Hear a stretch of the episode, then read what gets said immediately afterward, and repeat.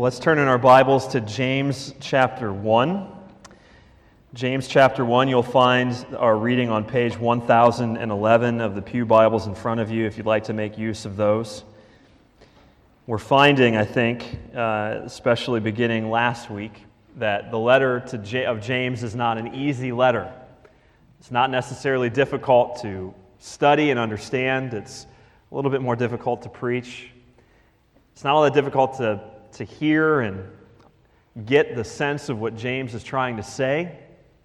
But I'll tell you what makes it really hard. It makes it really hard because it, it challenges us and it gets into our comfort zone and does what God's word is supposed to do. And I want to just kind of warn you, I guess, at the beginning of our time together this morning that this is going to be a difficult one, even as last week was. But it is always good when God's people submit to God's word and allow it to change our lives.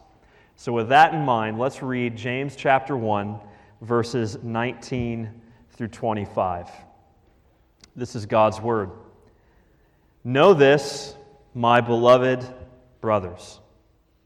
Let every person be quick to hear, slow to speak, slow to anger for the anger of man does not produce the righteousness of God.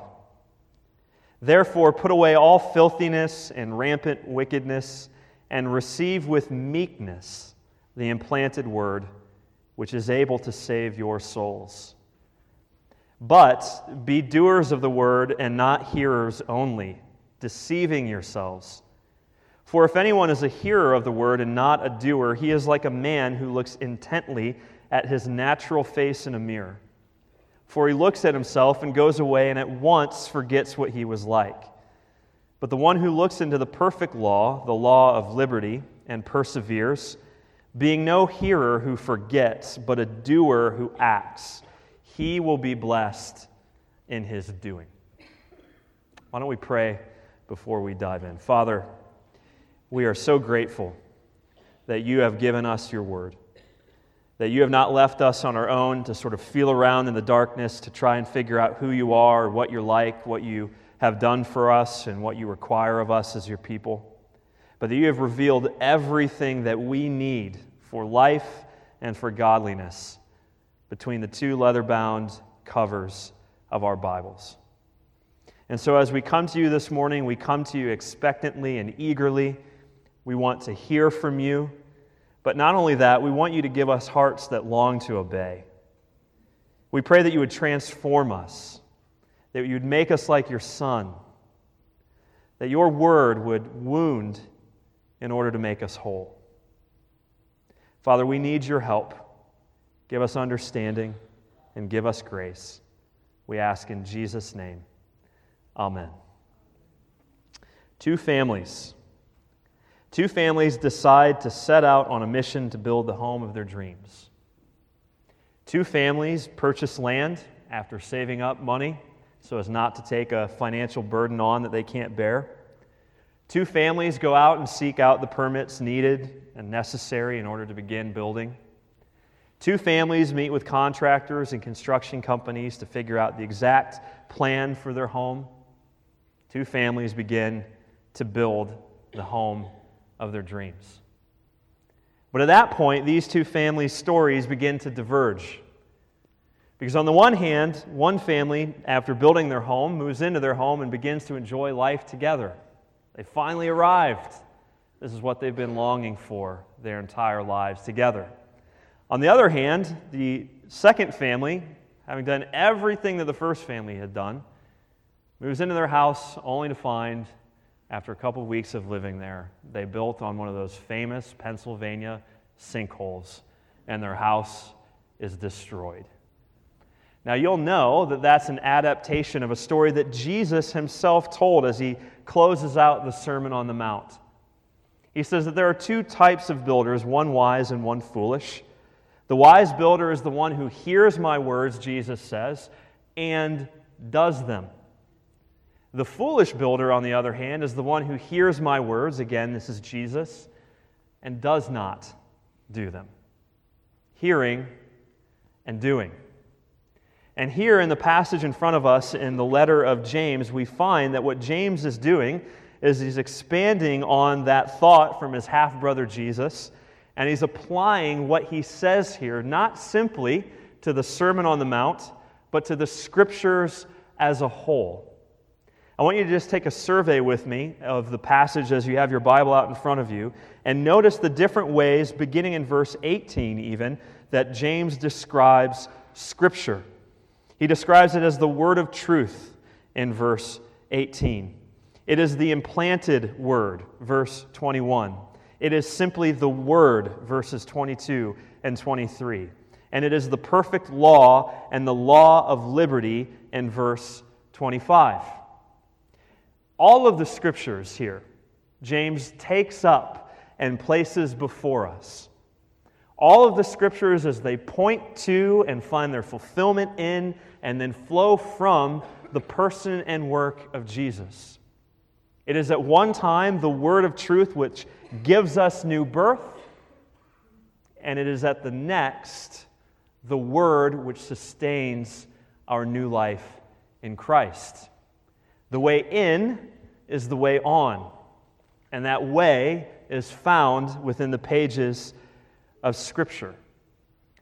Now, it's important for us just to see, before we even understand the main thrust of what James says here, that we're coming on the heels of James speaking to us of our new birth in Christ.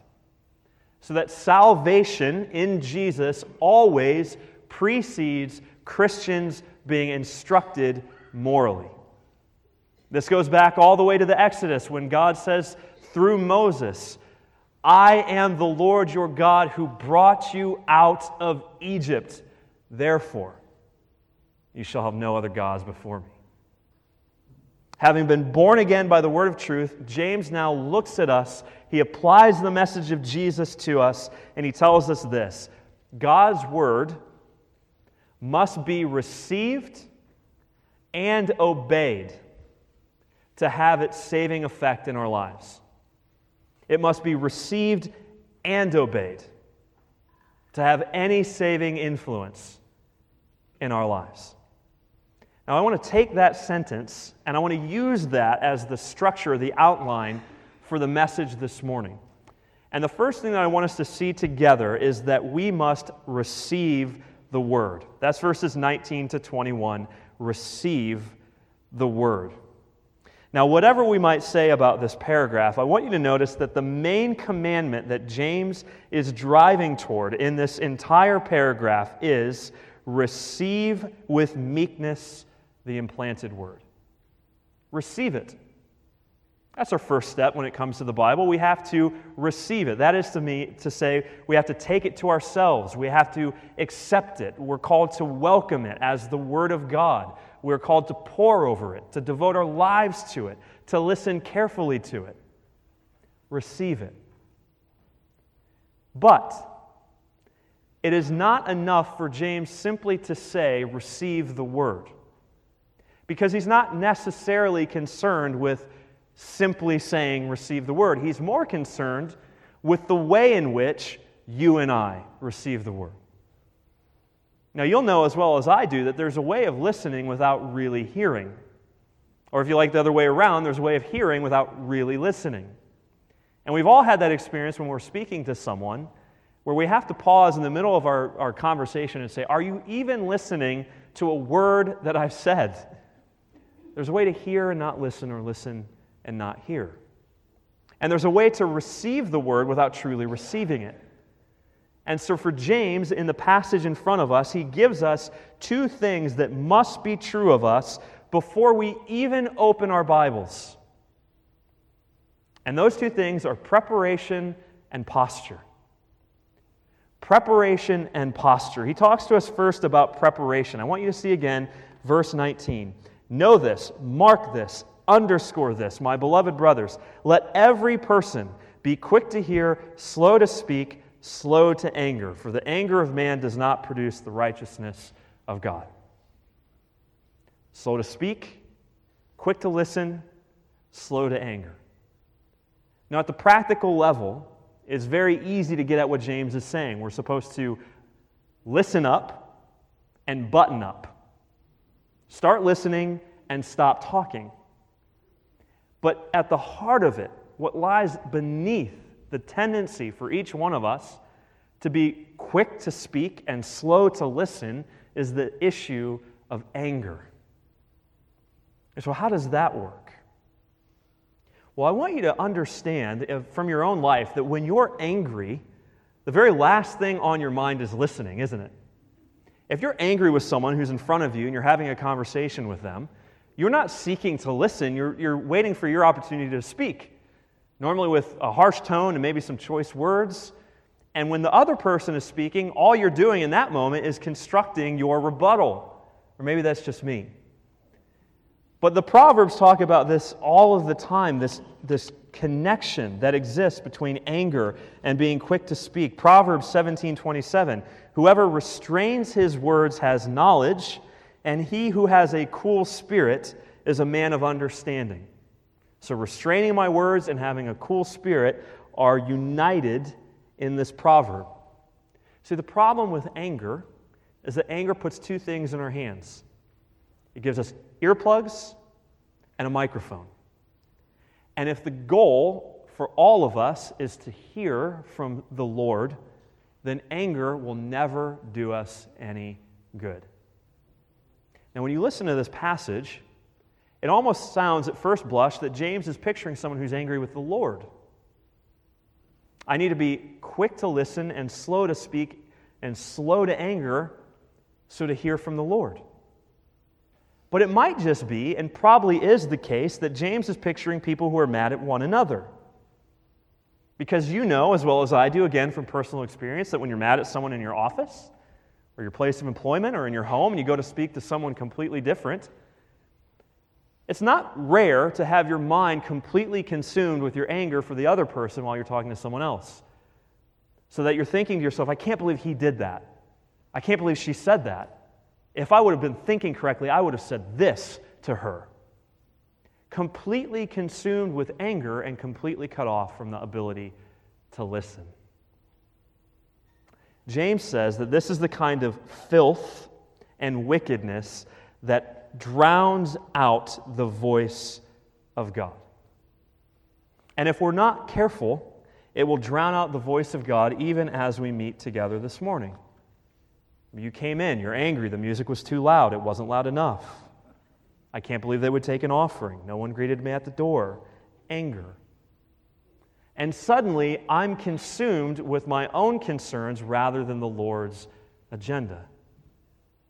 James says, You must put that away. Doug Moo, one of the commentators, writes Psychologists will sometimes claim that emotions, since they are a natural product of the personality, cannot truly be controlled, only suppressed or ignored.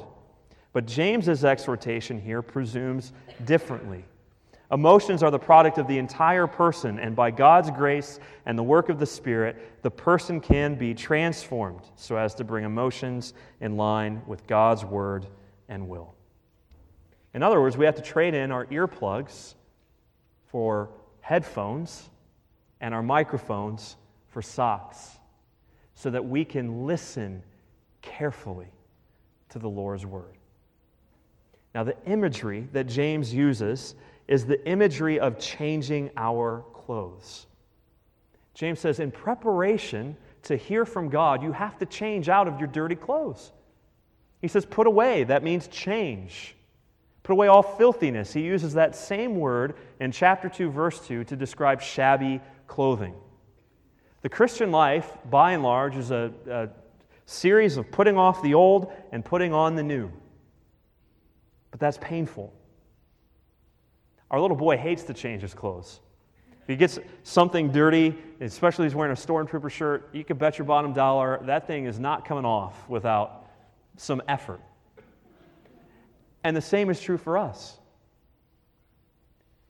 In order to hear from the Lord, we have to, James says, put our dirty clothes of anger and speaking and refusal to listen in the hamper because he says, the anger of man does not produce the righteousness of God. That is simply to say, being angry has never done anyone in this room any favors in terms of following Jesus. You can take that to the bank. Now, somebody objects and says, well, didn't Jesus get angry? I mean, Jesus was angry with the Pharisees in Matthew 23. He yelled at them. Jesus was angry with the people in the temple, John chapter 2. He turned their tables over. My anger is righteous, just like Jesus' Well, let me give you a little exercise the next time you feel compelled to compare your anger to Christ. Ask yourself how long it took you to get angry. And when the answer is not long, you'll know very clearly that your anger, as a matter of fact, is nothing like Christ's. Put away anger. That's preparation. What about posture? James says that we are to receive the word with meekness. That's a great word meekness. One of the great Greek lexicons that is available talks about this word meekness being not overawed with a sense of my own importance, humility, or meekness. That's why the NIV is probably more correct here when he says uh, the translators translate humbly receive. I have to put off anger and put on humility. Now, again, that doesn't seem immediately apparent to us. But if we think for one moment, we'll understand that proud people don't listen, do they? Proud people have no interest in learning. Proud people have no interest in being corrected. Proud people have no interest in being told where they're wrong. Proud people simply won't listen. I had this dramatically illustrated for us yesterday. You know, I'm in sport purgatory after what happened to my calves, so I was trying to get a quick fix, and we turned on a soccer match. And as soon as we turned it on, one of the, the uh, players for the New York Red Bulls scored a goal, and instantly his celebration was this. Now, doesn't that communicate? I am great, and I don't need to listen to you. Proud people don't listen. So James says, put on humility, meekness, eagerly receive this implanted word, the same word that transformed you in Christ, that's causing you to grow in Christ, because it is able to save your souls. We are saved, justified the moment we believe in Jesus. We are being saved, that's sanctified as we grow in Jesus. And we will be saved, that is glorified that day when, as the hymn says, I will rise with all the saints, my gaze transfixed on Jesus' face. And you know what is the agent of that salvation in Christ every step of the way? It's His Word. It's His Word that told us to live, it's His Word that tells us how to live, and it's His Word that will tell us on that final day, Well done, good and faithful servant. It's His Word. So receive it with humility. It's humility that causes the child to listen intently to her parent. It's humility that causes the student to listen carefully to its professor. It's meekness and humility which causes the apprentice to listen to the master because humility says, I haven't worked it all out. I need to be instructed. Speak, O Lord, and your servant will listen. Anytime you and I are consumed with anger, we hear that question that the Lord spoke over Jonah Do you do well to be angry? And the answer now, as it was then, is no. Put off anger, put on humility. Now, to just get really practical with you for a moment, if we as a, a, group of people, as the people of God, receive God's word individually as we read it in our morning quiet times or devotions, or evening, whenever you do it. Um, if we receive God's word interpersonally, as we prayerfully share God's word with one another, as we ought to be doing, and if we receive God's word corporately as we gather together, there are implications of this text for each. So that in the morning or in the evening, whenever you sit down to engage with God's word, here's a really practical step. Don't simply pray for understanding, pray a prayer of repentance.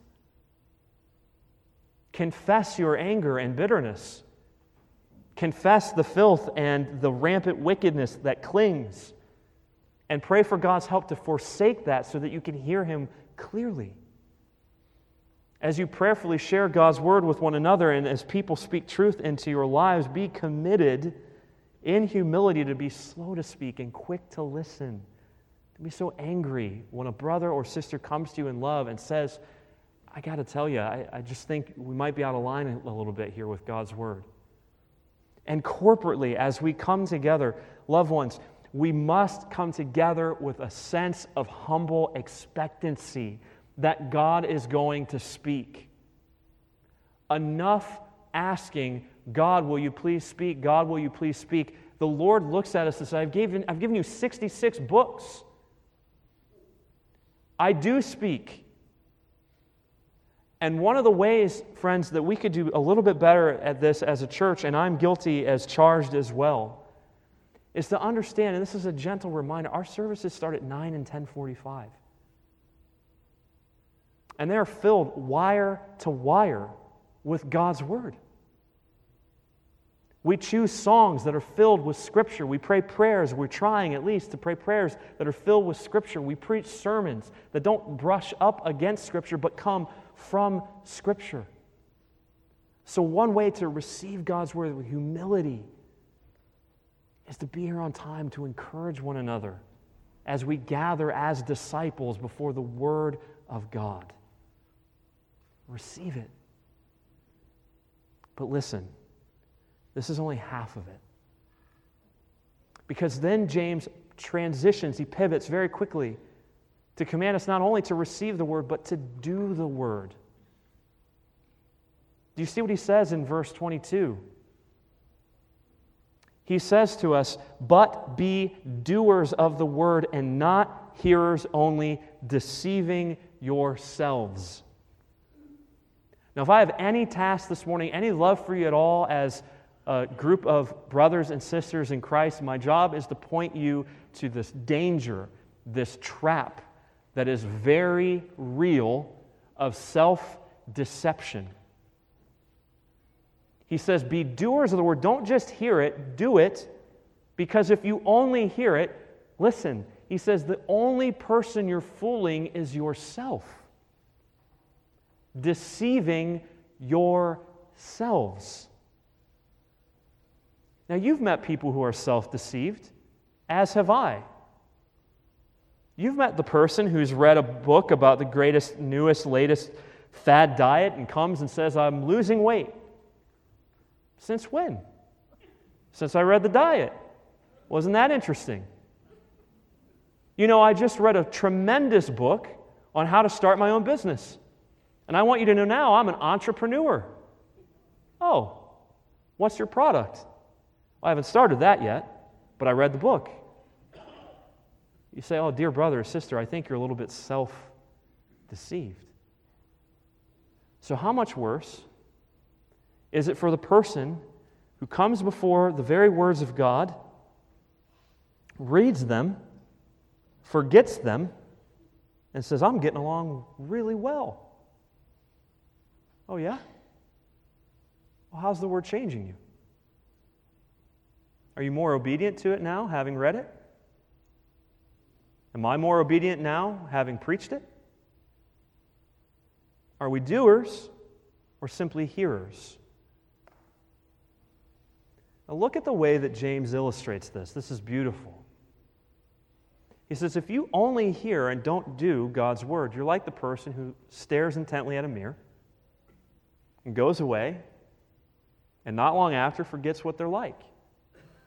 Now, James doesn't mean, James isn't ridiculous. He doesn't mean you've forgotten what you look like. So, as I look out at you this morning, I'm really thankful that each and every one of you, some more time than others, spent some time in front of the mirror this morning. You woke up, you combed your hair, some of you even brushed your teeth. Ladies put on makeup, you look tremendous. But once you were away from the mirror and you got in your car and you came to the church, other things started to dominate your thinking. You were thinking about saying hello to your friends and family in the lobby, thinking about getting your place in the auditorium. Other concerns choked out the concern that you had for your appearance when you were in front of the mirror. And the next time that you're going to be really concerned about the way that you look is, you guessed it, the next time you're in front of the mirror. That's James' whole point. He's saying, don't just be like the person who's concerned about what they look like when they can see themselves. that translates to this attitude that has reverence for the Bible when it's open. But then when it's closed, other concerns completely choke it out.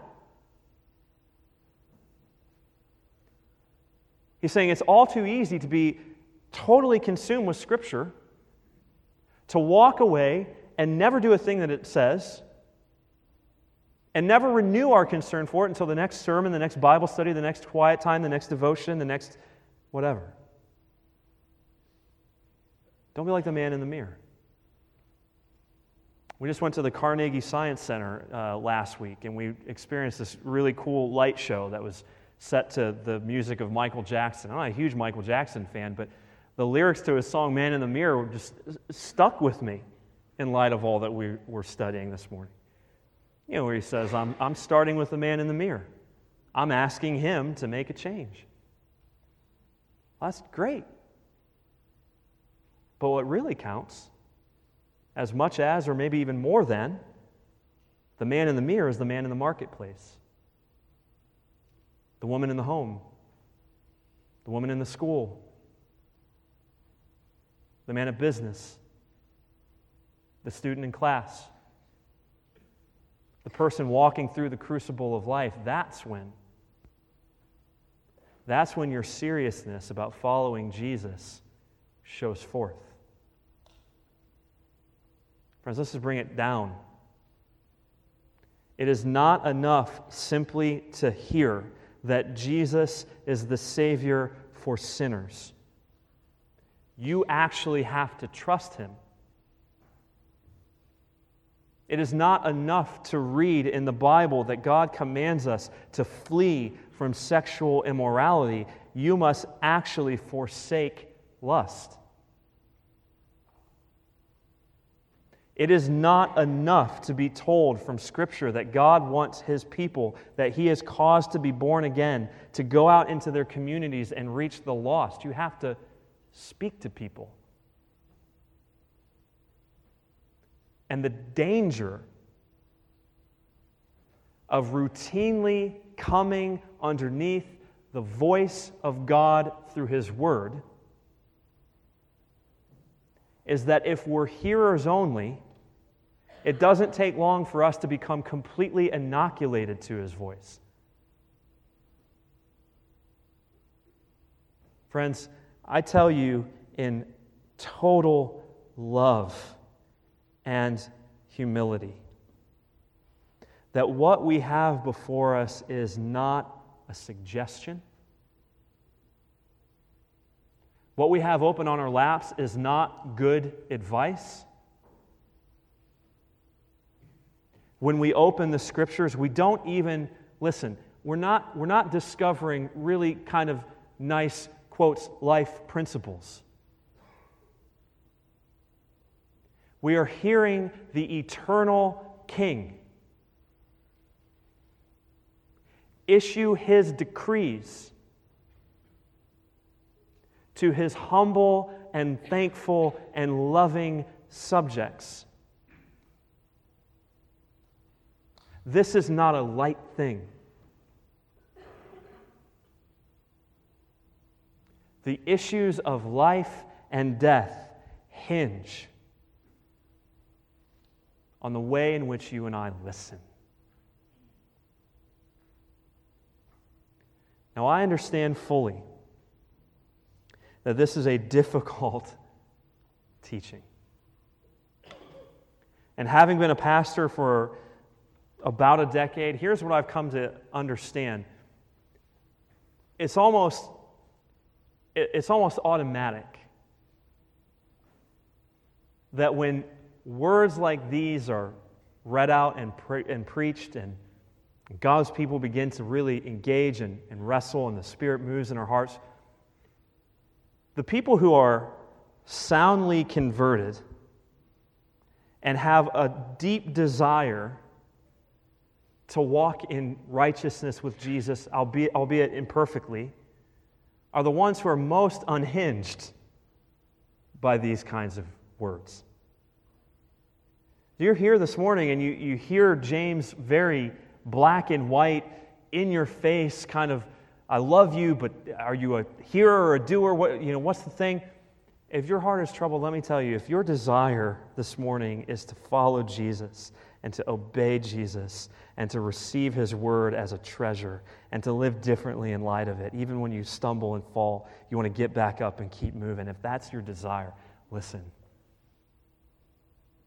That is one of the most telltale signs of life.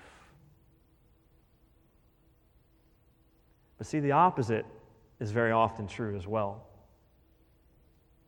The people who are wounded, troubled, are the ones typically who are on the right track. Meanwhile, those who are hearers only and have been hearers only for quite some time sort of skate on with ease. I want you to understand there will be no mere hearers in God's kingdom. There will only be those who have heard the call of the gospel, believe, I am the Savior. Only those who have heard that word and believe. And then, out of gratitude for having heard and believed, say, Speak, Lord. Tell me what you would have me to do. Those are the subjects of the king. I'm not trying to be unkind. I'm not trying to ruin your morning. I'm not trying to upset your family.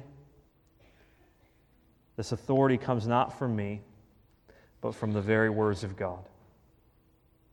Unless we think, even for a moment, that somehow Jesus and James aren't on the same page.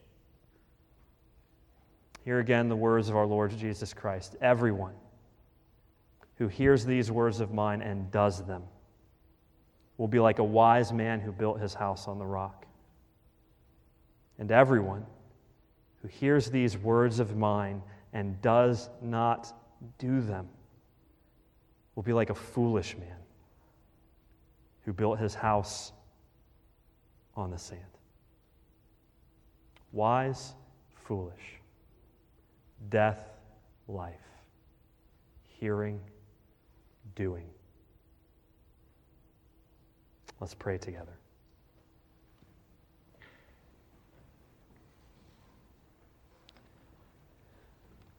Father, we thank you that you love us enough to tell us the truth, that your word comes to us with correcting power, that the word of the gospel in Christ is not only the agent of our new birth, but the agent of our growth. We thank you that for every one of your born again children, you've placed within us the implanted word a desire to be quick to listen and slow to speak and slow to anger and to, to hear from you and then to obey you as we've heard. Lord, we pray, we beg that you would save us from being a group of people who've made a decision devoid of devotion, but that we would be disciples who trust in, love, and obey the Lord Christ. Simply put, Father, we want to be doers and not hearers only. We pray that you would deal with each of us individually as we meditate on this reality. That you would have your way with us and make us more like your Son, who heard and obeyed your every word. We pray in Jesus' name. Amen.